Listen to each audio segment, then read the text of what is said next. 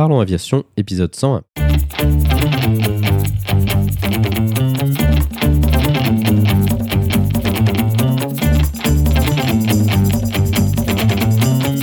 Parlons Aviation, le podcast qui parle de tout ce qui vole. Je m'appelle Antoine et aujourd'hui nous parlons des nouvelles motorisations hybrides et hydrogène avec David d'Avion Mauboussin. Nous proposerons également la vidéo de la semaine.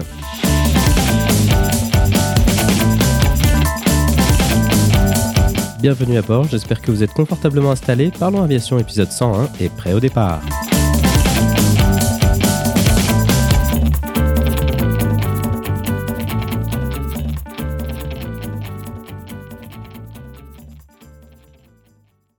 Bonjour et bienvenue dans le 101e épisode de ce podcast. Cette semaine, nous allons parler d'un sujet qui découle en quelque sorte de l'épisode 87 que nous avions fait avec Grégoire du Shift Project.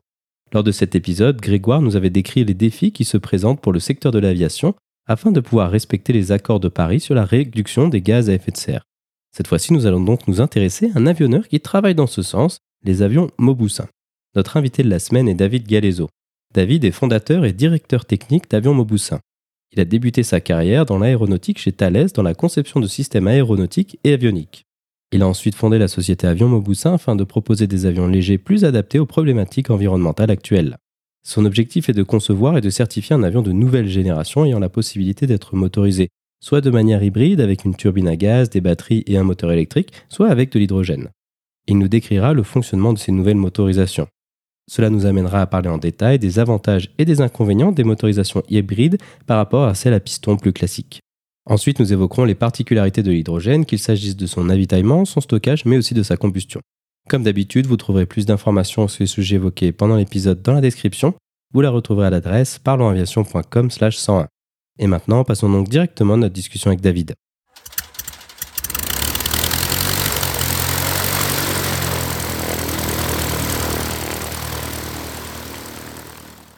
Bonjour David Guelzo et bienvenue sur Parlons Aviation. Pouvez-vous nous décrire votre parcours aéronautique? Euh, Bonjour, merci pour nous avoir invités sur votre podcast. Mon parcours euh, aéronautique a commencé par euh, deux écoles d'ingénieurs, Polytechnique puis Supaéro. J'ai ensuite intégré la société Thales qui s'occupe d'électronique pour avions en 1998. Et parmi mes premiers programmes euh, dans cette société, il y avait euh, notamment l'avion de patrouille maritime anglais Nimrod et la planche de bord de l'Airbus A380 qui était en développement au début des années 2000. J'ai ensuite euh, rejoint une société, une start-up qui voulait créer un avion de brousse, un avion rustique en Lorraine qui s'appelait Sky Aircraft pendant quelques mois. Et avant de créer Avion Mauboussin, j'ai eu dix années de travail en tant qu'ingénieur conseil indépendant en réglementation et navigabilité. J'aidais les entreprises à, obtenir les agréments, les certificats, les autorisations nécessaires pour mettre des produits et des services sur le marché aéronautique. Et enfin, j'ai créé Avion Mauboussin pour créer une nouvelle gamme d'avions euh, à la fois performants et responsables. Donc euh, allons-y justement sur euh, cette société Avion Mauboussin. Donc c'est une société que vous avez créée mais qui existait également dans le passé. Quel est un peu le lien entre ce qui se fait aujourd'hui et ce qui se faisait avant? Alors, la première société Avion Mauboussin, effectivement, a été créée en 1927 par Pierre Mauboussin pour, euh, à l'époque, développer des avions qui se voulaient accessibles, c'est-à-dire rendre l'aviation la plus accessible possible en travaillant à l'époque sur la motorisation. Donc, le, slogan était faisons des machines simples, légères et fines aérodynamiquement, nécessitant un petit moteur elles seront donc plus accessibles euh, pour développer le marché naissant de, de l'aviation privée euh, à l'époque. la société ensuite, par diverses réorganisations, s'est retrouvée créatrice du Fouga Magistère, voilà, donc l'avion d'entraînement de l'armée de l'air française et l'avion de présentation de la patrouille de France, entre autres, puisqu'il y en a plus d'un millier qui ont été fabriqués, y compris à l'étranger sous licence et elle a été absorbée par euh, l'hypothèse, puis aérospatiale, et puis ça fait partie d'une très nombreuse racine, on va dire, d'Airbus aujourd'hui. Euh, la société avait disparu, la marque avait disparu, lorsque j'ai euh, décidé de lancer une activité de conception d'avions par mon autre activité qui est de, collectionneur d'avions et de membre bénévole de musée, j'avais euh, entendu parler de cette société, de ce qu'elle avait créé dans les années 20, 30, 40. Et il m'a semblé que c'était intéressant de faire revivre une marque euh, qui avait euh, un joli parcours et qui avait eu à l'époque cette, volonté de faire des machines qu'on ne disait pas à l'époque évidemment écologiquement responsable, le sujet n'était pas là, mais qui avait une faible motorisation qui va très bien avec ce qu'aujourd'hui on veut faire, à savoir un faible euh, impact environnemental euh, des machines volantes. Et donc j'ai redéposé la marque qui avait été euh, tombée dans le domaine public, qui avait disparu, qui n'avait pas été entretenue par ses anciens propriétaires. Et en bonne entente avec la joaillerie Maupoussin, on utilise cette marque donc pour, pour notre société aujourd'hui. Pouvez-vous nous présenter les différents projets qui sont en cours? Donc vous avez dit que c'est pour concevoir des, nouveaux avions. Pour quelle utilisation et à quoi ressemblerait-il? La gamme des avions Mauboussin, euh, elle commence par un premier avion qui s'appelle Alérion, qui est un biplace. Dans son ensemble, elle est destinée à faire de, la mobilité aérienne responsable et de l'aviation ou du transport à la demande. On n'est pas sur le marché euh, du transport aérien régulier, l'avion de ligne, etc., avec des machines de 19 places et plus. On est sur euh, du transport soit pour des motifs privés, soit pour des motifs professionnels, euh, de l'aviation d'affaires, ou du transport à la demande en voulant euh, démocratiser et maximiser les possibilités offertes par l'aviation pour faire du transport le plus souple, le plus direct, le plus efficace possible, tout en respectant évidemment tous les critères environnementaux et de transition énergétique actuels. Le premier avion donc s'appelle Alérion, biplace en tandem, euh, avec, euh, deux, avec 600 kg de masse euh, maximale au décollage, voilà, et, et, environ 150 chevaux comme motorisation hybride, thermique et électrique, évolutive vers l'hydrogène. Et plus tard viendra un deuxième avion qu'on a appelé Alcyon, qui est un six places, qui est destiné à faire bah, de la petite aviation d'affaires, du transport aérien à la demande de région à région. Donc vous avez parlé de ce concept de motorisation hybride. Euh, de quoi s'agit-il et comment est-ce que ça fonctionne par rapport aux motorisations plus classiques à piston ou à turbine qu'on connaît déjà aujourd'hui? Donc la motorisation hybride consiste à associer euh, deux sources d'énergie. La première, c'est la batterie. Euh, donc la batterie va permettre de propulser l'avion au sol pour tout ce qui est phase de roulage, mais également pour tout ce qui est décollage, montée initiale approche, remise de gaz si nécessaire et, atterrissage, toutes les zones, toutes les, toutes les euh, euh, parties du vol où on est à la fois proche du sol, proche des riverains d'aérodromes et proche des, euh, des, zones urbanisées. Elles sont réalisées en utilisant l'énergie qui est stockée dans la, dans la batterie. L'avion est animé par un, par un moteur électrique. Et pour obtenir en même temps une autonomie, un rayon d'action, une vitesse en croisière importante, euh, l'énergie dans, dans, cette phase de croisière est fournie par une turbogénératrice qui puise son énergie dans un réservoir aujourd'hui de kérosène, demain euh, de carburant durable pour l'aviation et après-demain en, hydrogène, euh, de façon à fournir l'énergie nécessaire au vol sur 600 km à, à 1500 km. Et dans tous les cas, l'énergie, la, motorisation euh, est une motorisation à hélice pour être efficace hein, et elle, euh, elle est animée, cette hélice, par un, par un moteur électrique silencieux. Ce qui je comprends bien, il y a la partie au sol qui est purement électrique et la partie en l'air où en fait le moteur électrique est alimenté par une, turbine à, kérosène, à gaz. C'est ça l'idée?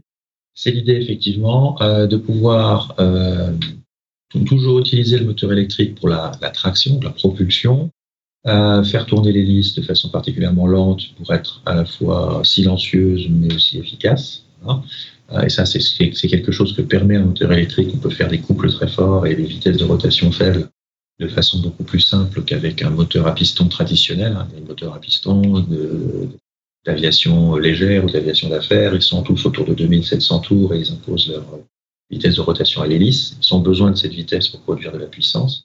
Le moteur électrique, lui, il est beaucoup plus souple d'utilisation. Donc on peut abaisser la vitesse de l'hélice pour, pour abaisser le bruit et augmenter aussi un peu le rendement. L'important étant évidemment d'avoir le rendement énergétique euh, maximum puisque toute énergie qui n'est pas consommée euh, n'a pas d'impact environnemental ni dans sa production ni dans sa distribution. et dans son utilisation. Et la, partie turbogénératrice, elle est là pour, bah, pour stocker de l'énergie sous forme chimique, un carburant, et de la convertir en électricité pour alimenter le moteur électrique qui fait tourner l'hélice euh, quand il y a besoin d'une grande quantité d'énergie pour faire le vol, le vol de croisière. Une des critiques qui est souvent apportée euh, aux solutions hybrides telles que celles que vous décrivez, c'est qu'il y a une certaine perte d'efficacité entre euh, la génération de la puissance par une turbine qui est quand même relativement efficace, en tout cas en comparaison avec une turbine électrique. Par-dessus ça, on va rajouter les, les, inefficacités de la génération électrique. Comment, quels sont un peu les, les écarts? Est-ce qu'on perd vraiment beaucoup? Est-ce que c'est pas vraiment signifiant? Alors, euh, il y a plusieurs façons de faire des architectures euh, hybrides. Euh, L'important, c'est d'avoir le minimum, si j'ose dire, d'étapes de, de, conversion. Donc, si on alimente l'ensemble de la chaîne des transformations qui vont du réservoir jusqu'à l'hélice, le minimum de transformation qu'on a, c'est effectivement de produire euh, de la force mécanique avec une turbine qui à son tour fait tourner un alternateur, puis un redresseur, puis un moteur électrique. Donc on a effectivement une chaîne euh, de, de, de transformation euh, chimique et électrique. Le rendement global est quand même euh, assez intéressant si on le compare à un moteur à, un moteur à piston ou à une, à une turbine d'aujourd'hui. Donc pour obtenir un rendement du réservoir à l'hélice euh, qui soit au minimum comparable au, au, ce qui existe sur les petits moteurs à piston ou sur les petites turbines aujourd'hui, effectivement, il faut utiliser à chaque étage des, des systèmes électriques ou électroniques ou, thermodynamiques euh, de très haut rendement. Si on utilisait, euh, par exemple, le, les turbines de la génération précédente euh, à l'échelle des 150 chevaux, hein, voilà, qui, ont, qui, ont, qui avaient euh, un, mauvais rendement, on se rendrait compte évidemment que euh, la consommation d'énergie et l'impact environnemental ne sont pas intéressants. Euh, L'intérêt, c'est que nous, on utilise une turbine à très haut rendement qui permet de, ramener la consommation en dessous de ce qu'est la consommation d'un avion classique de même puissance. Au-delà de la problématique de la vitesse, euh, du bruit, etc., généré par un moteur à piston, il y a quand même la consommation d'énergie et nous, on veut baisser la consommation d'énergie significativement par rapport à une solution classique à gaz et à moteur à piston, de façon à baisser l'impact environnemental, même dans la période qu'on espère transitoire et la plus courte possible, où on va utiliser des carburants fossiles, euh, en attendant de pouvoir basculer euh, soit à des carburants durables, soit à l'hydrogène, soit une combinaison des deux, puisque au-delà de ça, il va y avoir des problématiques de distribution de ces énergies nouvelles sur les aérodromes, qui font que pendant quelques années, euh, on ne trouvera pas forcément de l'hydrogène partout, pour pouvoir opérer des avions 100% hydrogène. Alors ça, c'est très intéressant comme évolution, qui est l'évolution vers laquelle se dirige l'industrie aéronautique aujourd'hui, c'est la motorisation à, à l'hydrogène. On imagine, je pense assez facilement, que c'est quelque chose qui doit être intégré à, dès la conception initiale de l'aéronef. Comment est-ce que vous, vous avez euh, prévu de d'adapter la, la, cellule au stockage et à l'utilisation de l'hydrogène? Alors, c'est vrai également pour la propulsion hybride, c'est-à-dire que les, enfin, les contraintes de la propulsion hybride, mais aussi les nouvelles libertés offertes par la motorisation électrique font qu'on peut redessiner des cellules optimisant toujours, bien entendu, l'aérodynamique et, la masse et la structure, mais également avec des libertés de design qu'on n'a pas avec une motorisation euh, classique. La partie, la partie euh, complexe de, de l'hydrogène, c'est euh, le stockage l'hydrogène se stocke euh, un petit peu de façon un peu plus compliquée que euh, les carburants euh, fossiles ou pétroliers actuels, qui ont quand même le bon goût d'être très très très faciles à stocker, transporter, manipuler. Donc il faut prévoir effectivement des volumes supérieurs, parce que les réservoirs d'hydrogène sont environ quatre fois supérieurs en volume à un réservoir d'essence ou de kérosène d'énergie équivalente. Et puis, ils sont encore lourds, très lourds, malheureusement, et comme chacun sait, le poids est l'ennemi numéro un en aviation. Donc il faut leur réserver euh, une part du poids qui est supérieure à ce qu'on donne euh, dans un budget de poids d'un avion classique euh, au stockage de l'essence ou du kérosène, ce qui impose également de faire des efforts supplémentaires encore sur le poids de la structure en fait et l'aérodynamique euh, pourquoi l'aérodynamique? Bah Pour minimiser la consommation. Donc chaque kilo d'hydrogène qui est économisé par un, point de finesse supplémentaire de la cellule euh, n'a pas à être transporté et stocké, donc ça fait des kilos de très nombreux kilos de réservoir en moins. et puis pour la, pour la structure, eh évidemment, sa légèreté va compenser les surpoids de la motorisation, qui globalement est supérieure effectivement à, une motorisation classique. on a un surpoids de la motorisation hybride, qui se constate aussi parfois sur les voitures, hein, mais que nous, dans le domaine de l'aviation, on peut encore moins se permettre. Revenons peut-être sur ce que vous venez de dire par rapport à la motorisation hybride, que ça permettait déjà, d'ores et déjà aujourd'hui, de faciliter ou de rendre possible certaines libertés de conception de l'aéronef. Est-ce que vous auriez des exemples de ce que ça permet de faire qui était euh, par rapport à, ce qu'on pouvait faire avant? Alors, si on prend un, moteur à piston euh, classique pour avion léger, ben, il va vous imposer la sa position euh, au plus près de l'hélice. Euh, il y a de très très rares exemples d'avions qui ont un moteur à piston euh, au centre du fuselage avec une hélice à l'avant ou, propulsive. Euh, c'est très compliqué, ça marche pas très bien en fait. et donc on a la configuration à peu près classique on a le moteur ultra majoritairement devant l'avion et juste derrière l'hélice, configuration tracteur, et dans certains cas des moteurs moteur à l'arrière, une configuration propulsive comme sur un Variez, mais dans tous les cas, le moteur est directement raccordé à l'hélice. Euh, la propulsion, la propulsion hybride, elle, permet de distribuer les masses de façon différente. Le moteur électrique qui fait tourner l'hélice, lui, il est effectivement accolé à l'hélice. Euh, donc on va le retrouver euh, dans le cadre de, de notre avion euh, à l'avant, mais comme son volume, son poids sont très très inférieurs à ceux d'un moteur, euh, moteur à piston de puissance équivalente, on peut faire une pointe avant d'avion qui est beaucoup plus petite, qui dégage complètement la vue pour le pilote. Et dans le cas d'Alérion, on a essayé, dans notre cas, d'avoir euh, quasiment un capot moteur invisible vu de l'œil du pilote. Ça file sous les lignes du, capot et, de, la verrière. Et l'avion a quasiment un, quasiment un nez de planeur, en fait, avec une visibilité maximum pour le, pour le pilote et le passager. Euh, la transmission électrique d'énergie entre la partie batterie et la partie euh, la partie moteur électrique ou entre la partie euh, turbine et la partie moteur électrique, elle, peut se faire de différentes façons. Les câbles sont plus, sont faciles à installer dans l'avion que des arbres de transmission. Et on peut, par exemple, disposer les batteries dans la voilure, on peut les disposer dans le fuselage, euh, de la façon la plus optimum par rapport notamment à la répartition des masses et à la résistance de la structure. Et dans le cas de, dans le cas de l'Alérion, on a choisi de disposer des batteries dans la voilure avec une forme plate, ce qui permet de, bah, de faire porter le poids des batteries qui est malheureusement important directement par la voilure, sans avoir des transferts d'efforts importants de la voilure vers le fuselage qui contiendrait les, batteries, donc toujours dans un esprit d'allègement et d'efficacité euh, structurelle cette fois-ci. Et puis pour ce qui concerne la partie euh, turbo-génératrice, on l'a installé dans le centre du fuselage, euh, où on a une espèce de cube de, 80 cm de côté pour, pour l'installer. C'est un endroit qui est assez facile à aménager, euh, plus facile à aménager qu'un capot moteur. Euh, les contraintes aérodynamiques, les contraintes de masse, les contraintes de centrage sont, sont, sont plus faciles à gérer. Et ça permet également d'envisager de, de, la modularité, de pouvoir, pour le cas où les batteries feraient des progrès, euh, bah pourquoi pas remplacer le poids de la turbogénératrice par le poids de, un poids équivalent de batterie, si leur densité d'énergie le permet évidemment ou pourquoi pas à terme de remplacer cette euh, turbogénératrice par une pile à combustible. Euh, là aussi, si elle fait, ou si les piles à combustible font des progrès euh, en termes de masse compatibles avec l'usage de, l'aviation.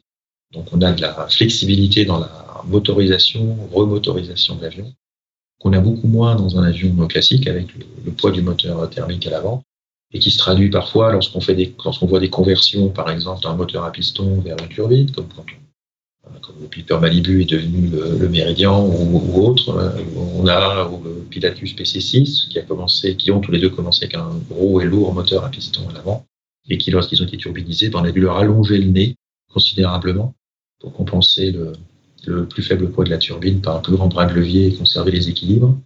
Ce qui fait que les avions ne sont pas très jolis. Euh, et en tout cas, en termes de visibilité pour le pilote, euh, un turboprop, c'est quand même relativement long comme nez et beaucoup moins, beaucoup moins facile à, à, gérer. Revenons-en peut-être euh, sur l'hydrogène. Hein, la problématique des réservoirs d'hydrogène, vous, l'avez mentionné parce que ah, il y a un problème de, poids, mais aussi de volume.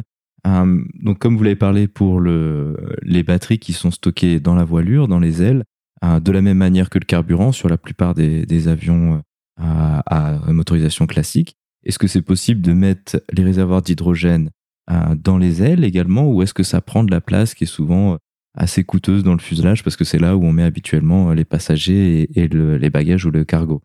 Alors la problématique, elle est de faire des arbitrages en, ingénierie. Donc oui, il est possible de mettre des réservoirs d'hydrogène dans les ailes, mais ils vont être proportionnellement plus lourds que, euh, des, que si on les met dans le fuselage. Pourquoi? Parce que l'hydrogène, on peut l'utiliser sous deux formes en aviation, soit la forme gazeuse à haute pression, donc 350 voire, voire 700 bars, et certains parlent même de supérieur. Ça veut dire faire des réservoirs sous forte pression. Et dans ce cas-là, une forme sphérique ou cylindrique euh, est recommandée pour obtenir un, un réservoir de poids, euh, de poids raisonnable, même s'il reste supérieur au, réservoir équivalent de kérosène ou d'essence. Euh, si vous le mettez dans la voilure avec une forme très plate, ben, il va falloir renforcer les coins pour tenir la pression, littéralement, et ça va vous donner globalement un réservoir plus lourd pour le même contenu.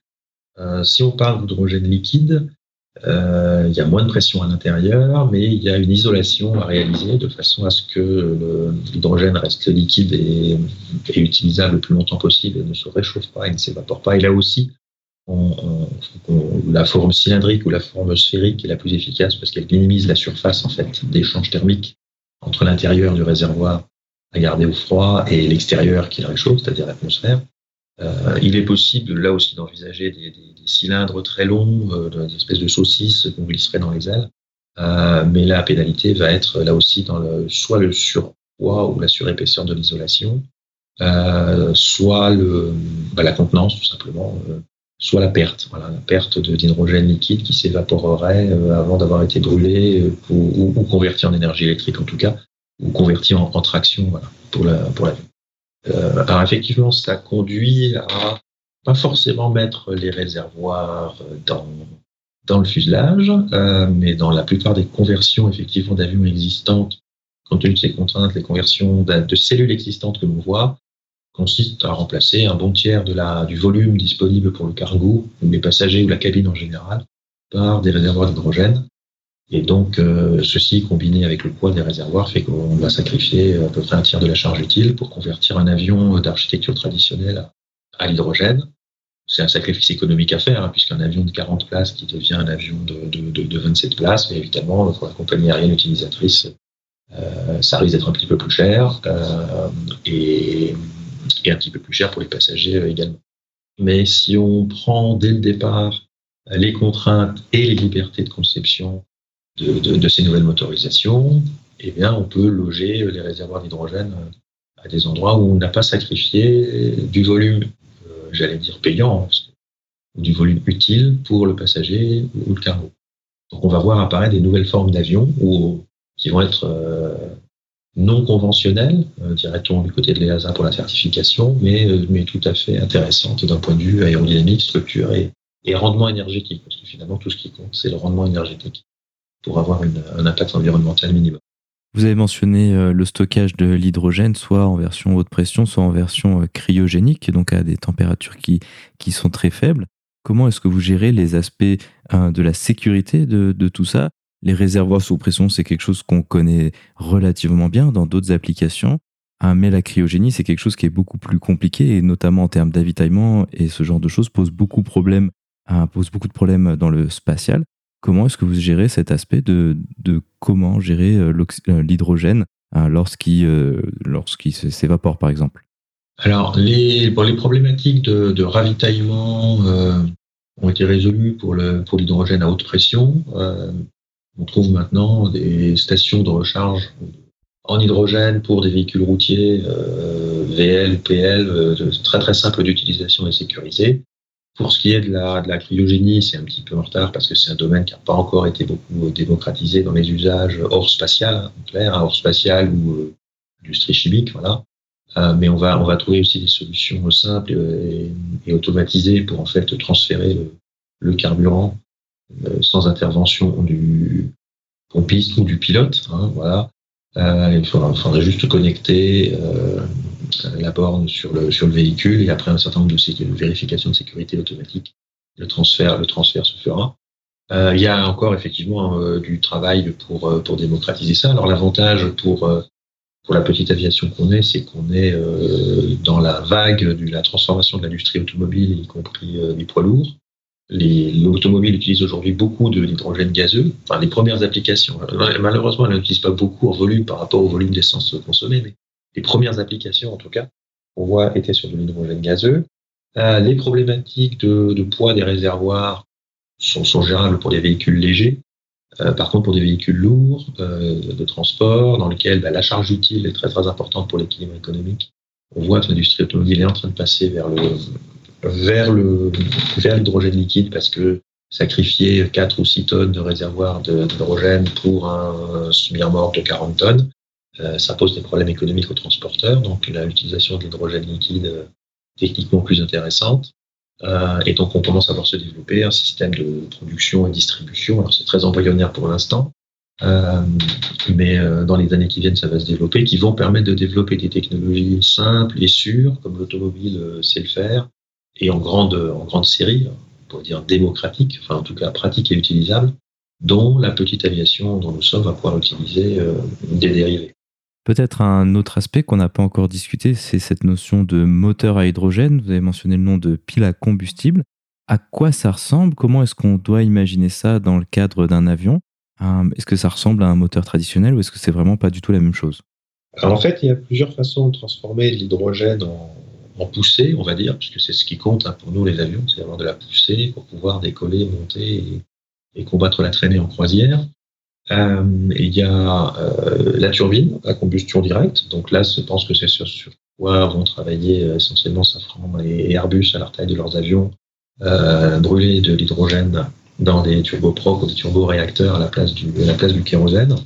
Euh, il y a le moteur à piston. Alors le moteur à piston peut, mais ça pose infiniment de problèmes techniques, notamment des pollutions, de faire de brûler de l'hydrogène dans un moteur à piston. Donc il y a un certain nombre d'efforts là-dessus. Et puis, il y a, euh, et sans compter les problèmes de, de, de, rendement, et puis il y a la pile à combustible. Alors, la pile à combustible, euh, c'est un peu le candidat idéal, puisque c'est quelque chose de statique, euh, c'est quelque chose qui convertit effectivement l'hydrogène en électricité, et ensuite, il n'y a plus qu'à, entre guillemets, mettre un moteur électrique et faire tourner une hélice. C'est quelque chose qui commence à marcher sur les véhicules euh, routiers, euh, qu'on commence à voir se développer également comme application de, de, de groupes électrogènes, hein, en, en clair. Euh, mais ça souffre aujourd'hui d'un défaut rédhibitoire, c'est que c'est très lourd. Et c'est tellement lourd que si on combine le poids de la pile à combustible actuelle et le, poids du réservoir euh, d'hydrogène actuel, il reste plus de place pour la charge utile. Donc euh, l'avion n'a plus vraiment d'utilité pratique. Donc pour passer à la pile à combustible, comme les voitures à hydrogène sont en train de le faire dans nos rues, il faut qu'il y ait des progrès très très significatifs, hein, de l'ordre d'un facteur 3 quand même, qui soient faits sur euh, la, la, pile à combustible. Donc, il y a un certain nombre de, de motoristes, euh, de nouveaux motoristes, on va dire en fait, euh, ou d'anciens motoristes euh, qui ajoutent ces technologies à leur, à leur panoplie, hein, piston plus, plus, plus, piston et ou turbine, qui travaillent dessus. Mais aujourd'hui, si on veut en pratique utiliser de, utiliser de l'hydrogène, la turbine est la solution pratique euh, disponible la plus, la plus efficace. Dans quelques années, peut-être, euh, les piles à combustible auront fait des, des progrès. Et si elles maintiennent leur euh, très haut rendement, qui est supérieur à celui d'une turbine, tout en diminuant leur poids équivalent à celui d'une turbine, évidemment, elles seront une solution beaucoup plus intéressante pour, euh, voler à l'hydrogène. Et là, on pourra, dans notre cas, bénéficier de la flexibilité d'installation dans notre cellule et envisager de remplacer euh, une première génération de, propulsion qui aurait utilisé une turbine par une deuxième génération qui utiliserait une pile à combustible léger grâce aux facilités d'intégration, de, de, modification, de remotorisation que j'ai signalé tout à l'heure. Donc on a parlé de toutes ces technologies. Quel est un peu l'horizon temporel de l'implémentation de, de ces technologies? Je pense qu'on imagine que la technologie hybride, c'est quelque chose qui est disponible aujourd'hui. Est-ce que c'est juste? Et d'ici combien de temps? Est-ce qu'on arriverait à avoir une turbine à hydrogène selon vos estimations? Alors, la technologie hybride, elle est, elle est au banc d'essai. Euh, elle n'est pas encore disponible euh, en service. Euh, le premier avion euh, électrique a été certifié l'année dernière en 2020. le premier avion hybride, nous, on veut le certifier en 2025. Voilà. Il y a également d'autres sociétés qui sont, qui sont sur, ce, sur cette techno-là, avec des horizons temporels peut-être un peu plus courts, peut-être un peu plus longs que nous. Par contre, la partie hydrogène va demander pas mal de travaux. Donc, au-delà de, cette première entrée en service de notre technologie hybride euh, vers 2025, euh, on voit plusieurs années pour la convertir et l'adapter à l'hydrogène. Ça tient au fait qu'il faut développer des composants comme les réservoirs, comme les turbines adaptées à l'hydrogène euh, chez, nos, chez nos partenaires et chez nos fournisseurs. Ça tient également au fait qu'il faut développer un réseau de distribution de l'hydrogène il serait assez problématique de, de, vendre des avions à hydrogène en 2027 ou 2028 s'ils ne trouvent pas euh, sur les aérodromes euh, des bornes de recharge euh, ou des stations d'avitaillement en, en, hydrogène. Nous, pour ce point de vue-là, on travaille beaucoup en fait, sur le polycarburant ou le flex fuel en anglais, étant parmi les premiers à faire des avions à motorisation hybride et, et hydrogène, on ne souhaite pas être handicapé par euh, bah, les très lourds investissements nécessaires pour développer un système de distribution d'hydrogène sur, tous les aérodromes. Euh, et comment on veut faire euh, en pratique, nous, de la, l'aviation à la demande, qui peut aller se poser sur les petits aérodromes, pas, pas, simplement sur les grands aéroports internationaux, où là on imagine que l'investissement dans une station hydrogène est facilement rentabilisé par le, le défilé des avions qui viendront dessus. Encore que, euh, avec Airbus qui annonce une certification de sa solution hydrogène en 2035, euh, en 2027, euh, je suis pas sûr qu'on ait beaucoup de stations à très haut débit à Orly ou à Roissy.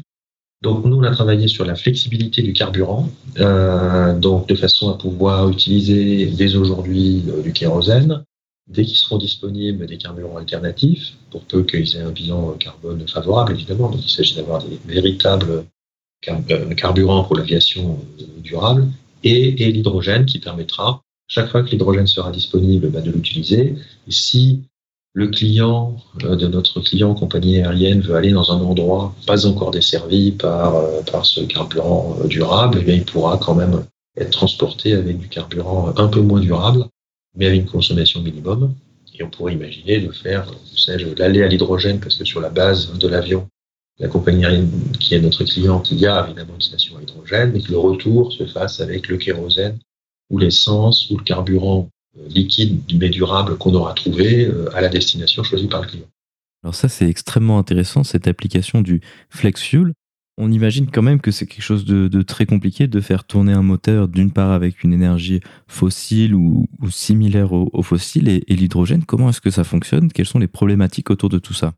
Alors, il faut effectivement euh, que la turbine, dans notre cas, euh, soit euh, capable de fonctionner avec un système d'injection de, carburant liquide traditionnel, du kérosène ou des carburants durables qui ont à peu près les mêmes caractéristiques physico-chimiques, et d'autre part avec un système d'injection à l'hydrogène qui est séparé qui va permettre, qui va prendre l'hydrogène dans son réservoir et, euh, et l'injecter dans une chambre de combustion qui sera mixte en fait, euh, pour pouvoir euh, passer de l'un sur l'autre. Donc là, ça fait justement partie des challenges techniques à, réussir avec nos, avec nos fournisseurs avec nos partenaires, dont on sera potentiellement pas les seuls utilisateurs évidemment, parce qu'une telle flexibilité, j'imagine qu'elle va intéresser beaucoup de monde.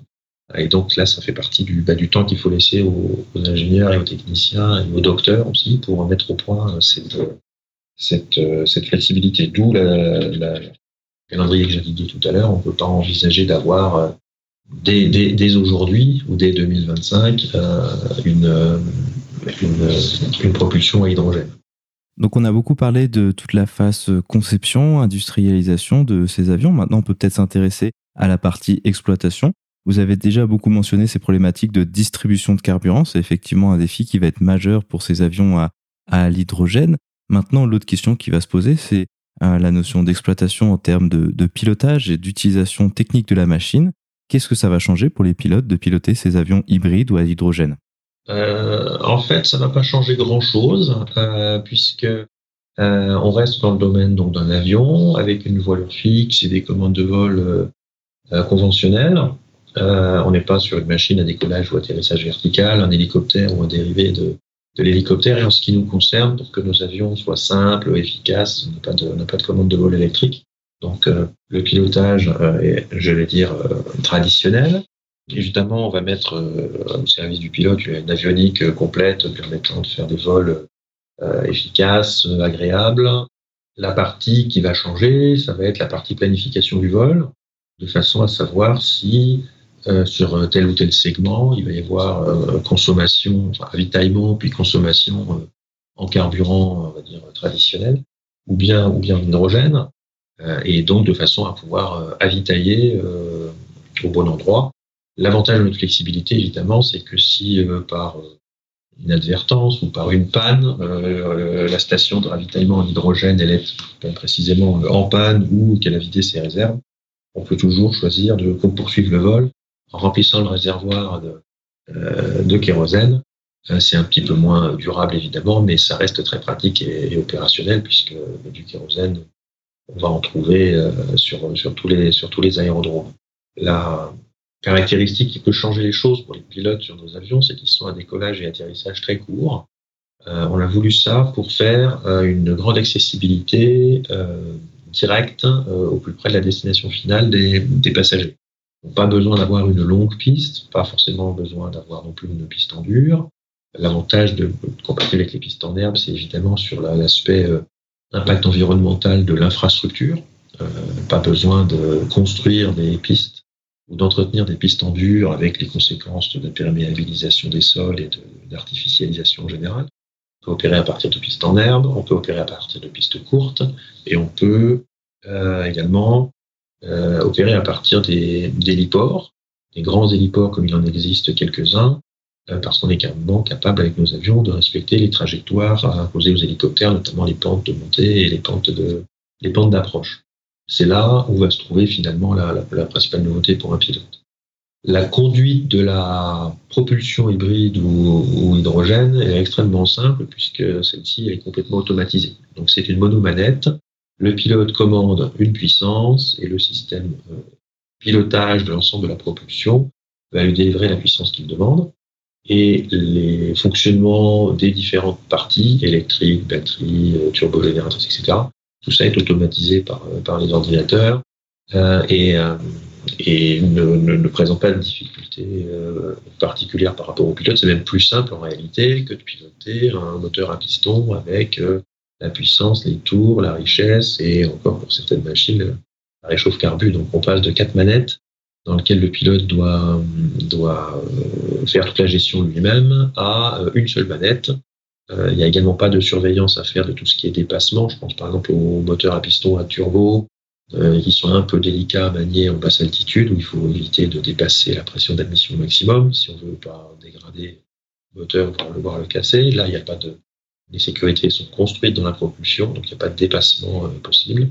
Puis on a évidemment toutes les automatisations qui permettent de passer d'un mode de propulsion électrique à l'eau, électrique vers vers le thermique, euh, de gérer les pannes. Si jamais une batterie présente une défectuosité, euh, elle s'échauffe, etc., elle sera isolée automatiquement. Et euh, l'énergie viendra de l'autre batterie et de la, et de la turbine de façon, de façon automatique et sans que le pilote ait à intervenir. Il sera évidemment informé des difficultés, des problèmes et éventuellement de devoir dérouter ou interrompre le vol. Mais il n'aura pas à changer les sources d'énergie lui-même à l'intérieur de la, propulsion, il n'aura pas à gérer de mixture, il n'aura pas à s'inquiéter de dépasser un boost ou de devoir tirer la manette jaune pour le réchauffage carbu euh, suivant les conditions atmosphériques du jeu. Ce sera comme passer de la voiture à euh, embrayage à la voiture à boîte automatique. À mon avis, ce sera plutôt l'inverse, c'est-à-dire le retour vers les machines traditionnelles qui posera plus de problèmes que le passage vers la machine à motorisation hybride ou hydrogène. Ce que vous avez mentionné à travers l'utilisation des plateformes hélicoptères par ces avions, c'est quelque chose qu'on ne connaît pas aujourd'hui avec les avions. Est-ce que ça s'est rendu possible par les motorisations électriques ou est-ce que c'est plus des choix aérodynamiques que vous avez effectués vous? C'est une combinaison des deux, c'est-à-dire que euh, techniquement, c'est l'aérodynamique qui permet d'atterrir et de décoller court, de monter vite et de descendre rapidement. Par contre, la motorisation électrique, évidemment, apporte l'absence de bruit et de nuisance qui est obligatoire pour opérer sur des aérodromes enclavés en zone urbaine ou sur des héliports. On ne peut pas imaginer avoir une, un, point de destination qui soit dans une, dans une ville ou très proche d'une ville pour tout simplement hein, diminuer le temps de parcours de porte à porte. L'idée, c'est de se dire que si on veut aller de, pour prendre des, même des zones desservies par, les avions de ligne, mais si on veut faire un Belfort-Toulouse, ou plutôt un Belfort-Auch ou Pamiers, eh bien, d'abord, il faut aller à l'aéroport de Bâle-Mulhouse, donc il y a trois quarts d'heure de route, puis passer tous les contrôles, les embarquements, etc. Ensuite, le Bâle-Toulouse, il va effectivement durer une heure à peu près. Et après, depuis Toulouse jusqu'à Auch ou Pamiers, ben, il va falloir prendre la route. Et le temps de transport complet est finalement beaucoup plus long que le temps de vol euh, dans, le, dans, l'Airbus A320 euh, qui file à, à Mach 08.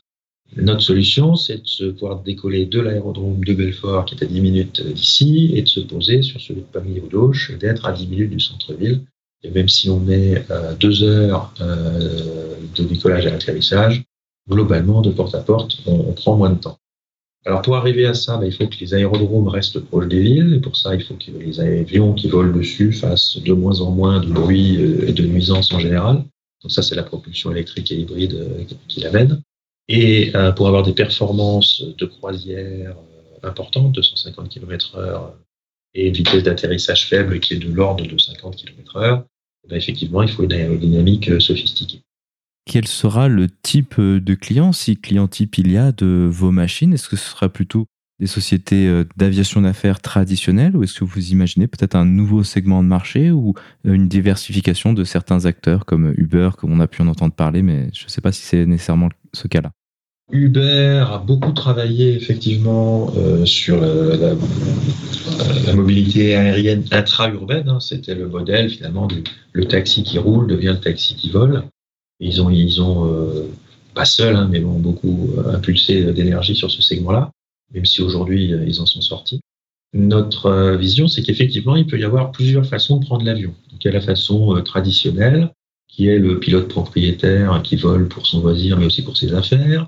Il y a la société d'aviation d'affaires, qui quelqu'un qui a besoin, quelqu'un ou une entreprise hein, qui a un besoin de transport fait appel en disant j'ai besoin d'aller de, Belfort à Pamiers. on est quatre personnes pour une réunion, un dépannage d'usine, ou quoi que ce soit d'autre, ou même pourquoi pas une famille qui part en vacances eh bien, euh, euh, organisez-moi le transport. Euh, et puis, il y a d'autres façons de commander les transports qui sont arrivés avec on va dire les plateformes de réservation ou les smartphones. donc, c'est Uber et, qu'on peut développer, qu'on commence à voir se développer pour l'aviation, dans lesquelles, effectivement, la réservation du vol est beaucoup plus, beaucoup plus simple. On n'a pas besoin de connaître le numéro de téléphone de la société d'aviation d'affaires de l'aérodrome d'à côté. Euh, on a l'application sur le smartphone et euh, on, commande un vol de façon beaucoup plus simple. Euh, et ça, ça fait partie également de nos donc ces plateformes, ces applications font partie de nos clients. Nous, Avion Moboussin, nous sommes avionneurs, donc on produit euh, la machine, on l'entretient, on fournit de l'assistance, euh, pièces détachées, etc. Et nos clients principaux sont des opérateurs de, de services de transport qui peuvent être de, de, plusieurs types. Et effectivement, on travaille euh, avec euh, ces, certains de ces nouveaux opérateurs de services de transport pour pouvoir euh, rendre la, le transport aérien ou la mobilité aérienne la, plus, la plus pratique, la plus, la plus répandue possible. sûrement une question qui intéresse beaucoup ces opérateurs, c'est la question de la maintenance. dans l'exemple, dans le parallèle que vous avez déjà tiré de la voiture électrique, il y a d'énormes gains en termes de simplification de la maintenance Est-ce que ce sera le cas aussi pour les avions à hydrogène ou est-ce que ça restera quand même quelque chose de relativement compliqué à maintenir comme les avions euh, aujourd'hui quoi? La, alors la maintenance restera une activité fondamentale pour la sécurité des avions. Donc elle restera euh, très, très, très organisée, très encadrée. C'est aussi un élément très important d'un simple point de vue économique pour les opérateurs, parce qu'un avion qui ne vole pas est un avion qui leur coûte de l'argent. Donc une bonne, une bonne maintenance, c'est en fait euh, celle qui génère de la disponibilité pour faire des vols au profit, au profit, des, au profit des clients. Après, effectivement, la motorisation euh, hybride ou électrique, elle apporte d'énormes simplifications au niveau de la maintenance, de la, motorisation euh, elle-même, puisque la motorisation est complètement électronique, elle est surveillée par des autotests, et elle elle peut préventivement euh, détecter des tendances ou déclarer, euh, déclarer des problèmes. Euh, elle est également intrinsèquement plus fiable. Un moteur électrique euh, pour une puissance équivalente, c'est à la fois plus léger, je l'ai dit, mais c'est aussi beaucoup plus fiable qu'un moteur euh, thermique parce que c'est tout simplement plus simple, il y a moins de pièces en mouvement, il y a, infiniment moins de vibrations aussi, donc il y a un problème, il, y a, un gain évidemment de vibration et de bruit pour les passagers, il y a du confort, mais il y a également un gain mécanique très important par l'absence de vibration qui font qu'aujourd'hui, effectivement, il y a des maintenances répétitives, non seulement pour le moteur, qui souffrent des propres vibrations qu'il génère, mais aussi pour la cellule, qui font que euh, la maintenance d'un avion à moteur est plus lourde qu'un avion, qu'un planeur, par exemple, et pas seulement sur la partie moteur, également toute la cellule souffre euh, des vibrations induites par la, par la motorisation actuelle. Donc, il y a effectivement des gains à faire sur euh, la maintenance. Alors, il y a un changement de métier, il y a moins de thermique, il y a moins de cambouis, si j'ose dire, et plus d'électronique. Euh, et il y aura probablement également un changement d'outillage, entre guillemets, dans les ateliers, où on va passer du diagnostic fait par le mécano lui-même, avec une technologie un peu frustre et qui ne parle pas beaucoup. Le moteur à piston, il s'exprime pas beaucoup sur les problèmes qu'il a. Il faut que ce soit l'oreille et le nez du mécano qui, qui diagnostique le problème à une génération où il y aura des, des autotests des codes de panne et des valises, comme on dit maintenant côté automobile, des valises qui permettront de détecter les problèmes et puis même en amont des valises, on, peut, nous on a prévu que les, les données de maintenance puissent remonter directement depuis l'avion sur l'atelier, ou en tout cas le gestionnaire, et, le, et lui permettre de prévenir, euh, prévenir des problèmes, des baisses de performance, des usures, des choses comme ça. Parce que finalement, il est plus simple d'organiser de, de, le remplacement préventif d'une pièce qui va lâcher plutôt que de le subir, la casse et l'indisponibilité de la machine qui va induire, simplement parce qu'on a attendu une référence horaire que on sait que ça tient, mais ça, tous les moteurs à piston aujourd'hui ne font pas les entre guillemets un 2000 heures de, de temps de révision euh, euh, nominaux. Donc ça va permettre effectivement de gagner sur le, le, le coût euh, de la maintenance, mais surtout sur la disponibilité en fait. Le sujet fondamental que vous avez évoqué plusieurs fois, c'est la notion du bruit. Je pense que c'est assez difficile de se rendre compte du bruit d'un avion électrique par rapport à un avion on connaît bien la voiture électrique qui est d'un silence vraiment très impressionnant. Est-ce qu'on est dans le même ordre de grandeur, de réduction de bruit, malgré le fait qu'il y ait tout de même une hélice qui tourne? Effectivement, on supprime la partie bruit issu du moteur lui-même, donc comme sur la voiture. Il reste l'hélice. Alors l'hélice, euh, sur les machines, entre guillemets, hein, technologie un peu archaïque, euh, contribue à la moitié du bruit et le pot d'échappement à l'autre moitié. Quand on fait des choses un peu, un peu premier ordre, un peu à la grosse. Euh, il y a d'énormes progrès qui sont faisables sur les hélices euh, et qui sont faits euh, par les héliциers à partir du moment où on leur donne entre guillemets des, des libertés de conception. Donc évidemment, ils travaillent les profils, ils travaillent les, plans, les formes en plan, ils travaillent le nombre de pales, ils travaillent les extrémités de d'hélices avec des, des, appendices, enfin des formes plus ou moins euh, compliquées. Ils ont la possibilité de le faire maintenant avec, euh, avec des, hélices en carbone qui permettent des libertés de forme que permettent pas les, les anciennes hélices en bois et en, et en métal. Et puis, les, progrès de la simulation et de, de la connaissance de l'aéronautique, de l'aérodynamique. Ce qu'il faut, c'est leur donner les moyens de le faire. C'est-à-dire que si on impose une vitesse de rotation à un hélicier parce que le moteur à piston, il faut qu'il tourne à 2700 tours pour faire ses, 500, ses 150 chevaux, euh, et eh ben il va être il va être limité. Si on lui dit qu'on peut descendre la vitesse de rotation à 1700 tours, le 2007, et que le Mac en bout de pale, il va pas être à 0,8 euh, plus, mais qu'il va être à 0,45, eh bien là, tout de suite, on a, euh, on a des cas significatifs possibles sur le bruit. Même, même, tout, même euh, à formes identiques, le bruit, enfin, le bruit généré par une hélice, il est quand même, si mes souvenirs sont exacts, de l'ordre de la puissance 5 ou puissance 6 du Mac en bout de pale. On imagine bien que si on baisse le Mac d'un facteur 2, ça fait quand même beaucoup de réduction du, bruit à la source. Mais effectivement, il serait, paradoxal de garder les mêmes hélices en ayant simplement remplacé le moteur euh, thermique par un moteur électrique ayant les mêmes caractéristiques, par exemple 2700 tours, et dire, bah voilà. Donc là, effectivement, le bruit perçu serait approximativement le même. On n'aurait pas de, de, pas vraiment de gain pour le pilote, le passager et le, et le riverain d'aérodrome. Bah, c'était tous les sujets que j'avais à évoquer avec vous aujourd'hui. Ainsi se conclut donc cette discussion. David Galezo, merci beaucoup d'avoir accepté de venir sur le podcast pour nous parler des avions que vous êtes en train de construire. Merci beaucoup à vous de nous avoir euh, invités. Et à très bientôt pour les suites des évolutions de la gamme des avions Mobus.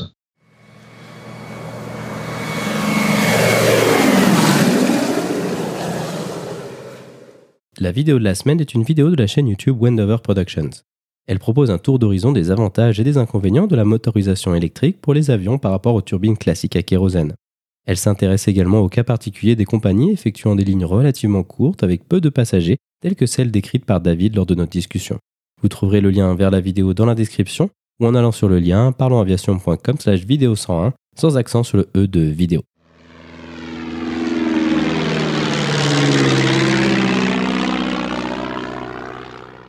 Ainsi se conclut donc le 101e épisode de ce podcast. Désolé pour cette voix un peu enrhumée, mais le variant rentrée 2021 du rhume des écoles ne m'a pas été particulièrement clémente. J'espère néanmoins que cet épisode vous a plu et je vous invite à vous abonner sur votre application de podcast favori. Également, n'hésitez pas à laisser un avis 5 étoiles sur iTunes, ce qui permettra à d'autres personnes de découvrir ce podcast. La description de cet épisode est disponible sur notre site web parlonsaviation.com/101. Si vous avez des questions, des remarques ou des suggestions, n'hésitez pas à nous contacter sur contact@parlonsaviation.com. Si vous voulez recevoir des notifications lors de la sortie de nouveaux épisodes, vous pouvez vous inscrire à la newsletter dans la barre latérale droite de notre site parlonsaviation.com. Vous pouvez également nous suivre sur Twitter sur @parlonsaviation et sur Facebook. En vous souhaitant des vols nombreux, je vous remercie d'avoir écouté ce 101e épisode de Parlons Aviation.